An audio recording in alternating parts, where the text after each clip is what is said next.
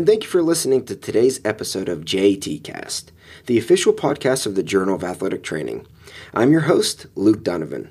For this second episode of the month, I'll discuss another article from the recent issue of JAT titled Quadriceps Oxygenation During Exercise in Patients with Anterior Cruciate Ligament Reconstruction by Dr. Abbas Jafri and colleagues from Creighton University and the University of Virginia.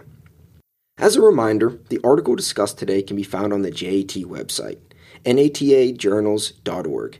And please remember that all content from JAT is open access to all readers, thanks to the funding from the National Athletic Trainers Association.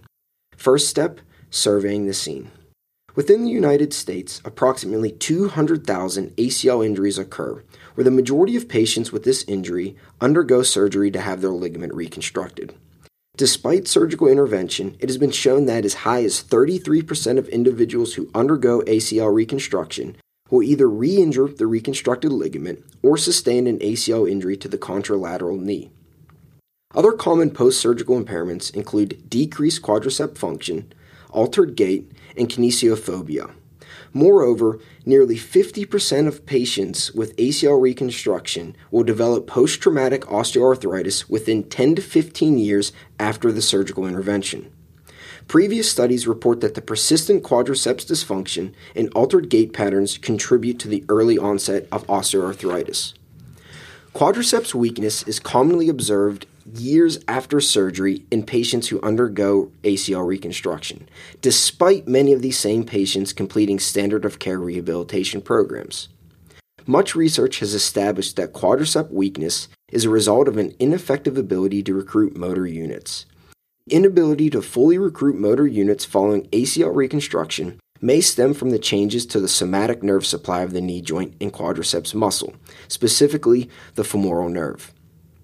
Given the interaction between the somatic and sympathetic nerve supplies of regulating blood flow, it is possible that tissue oxygenation may be disrupted during exercise. Having a better understanding of quadriceps oxygenation during exercise in individuals who underwent ACL reconstruction may uncover additional therapeutic interventions required to fully restore muscle function.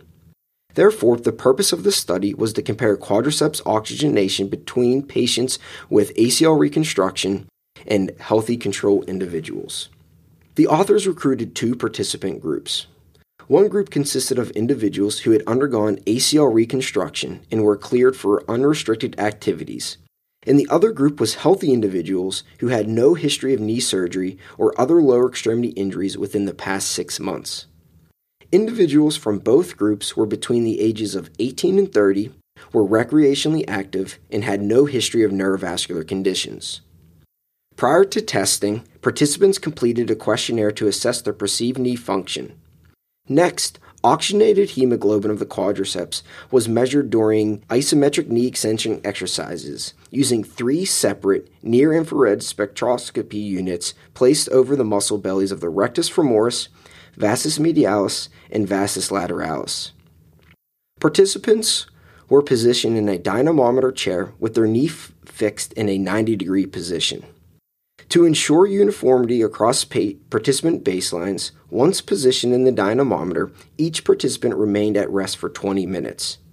After the 20 minute rest period, participants were instructed to complete a 5 second isometric maximum voluntary contraction. Using a custom program, participants were able to visualize their effort. Once maximal effort was established, participants completed 5 second isometric contractions at 25%, 50%, and 75% of their established maximum effort. Each contraction was separated by 10 seconds of rest. One final contraction was performed, where the participant was instructed to try to maintain their maximum isometric contraction for 30 seconds. These procedures were completed using both the involved and contralateral limbs. Here are the results. Consistent with previous literature, individuals from the ACL reconstruction group reported poorer knee function than the healthy control group. The oxygenated hemoglobin in ACL reconstructed limbs demonstrated less relative change than the healthy matched limbs in the rectus femoris during contraction at 25%, 50%, and 75% of the maximum effort. For the vastus medialis, there was less relative change in oxygenated hemoglobin between the ACL reconstructed limbs and healthy matched limbs during 75% and maximum effort trials. There were no observed differences in oxygenated hemoglobin in the vastus lateralis between groups at any contraction intensity. When comparing the involved limb to the non involved limb within the ACL reconstruction group, less relative change in oxygenated hemoglobin was observed for the vastus medialis during the 100% effort trial. In summary, oxygenated hemoglobin decreased during contraction for both groups. However, across all isometric exercise trials, a smaller magnitude of change in oxygenated hemoglobin was observed in the ACL reconstructed limb than in the contralateral limb or a healthy matched limb. The observed decrease in oxygenated hemoglobin signified that oxygen was being used during the muscle contraction, which was expected considering oxygen's important role in creating ATP to be used as energy. The less pronounced change in oxygenated hemoglobin observed in the ACL reconstructed limb signifies that less oxygen was used by the quadriceps, and therefore less energy was used for the muscle to sustain a contraction. The decreases in oxygen consumption may indicate lower availability of oxygen to the quadriceps in the ACL reconstructed limb.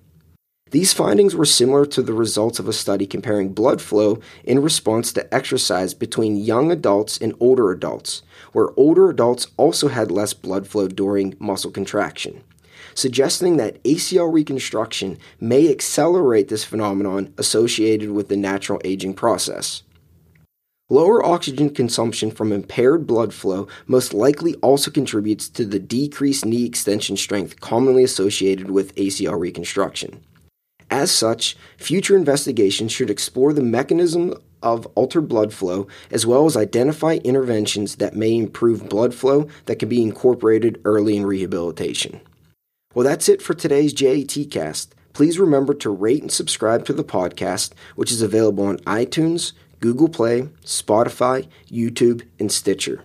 You can find out more information about upcoming podcasts and other JAT events on our Twitter, Facebook, and Instagram accounts at JAT underscore NATA.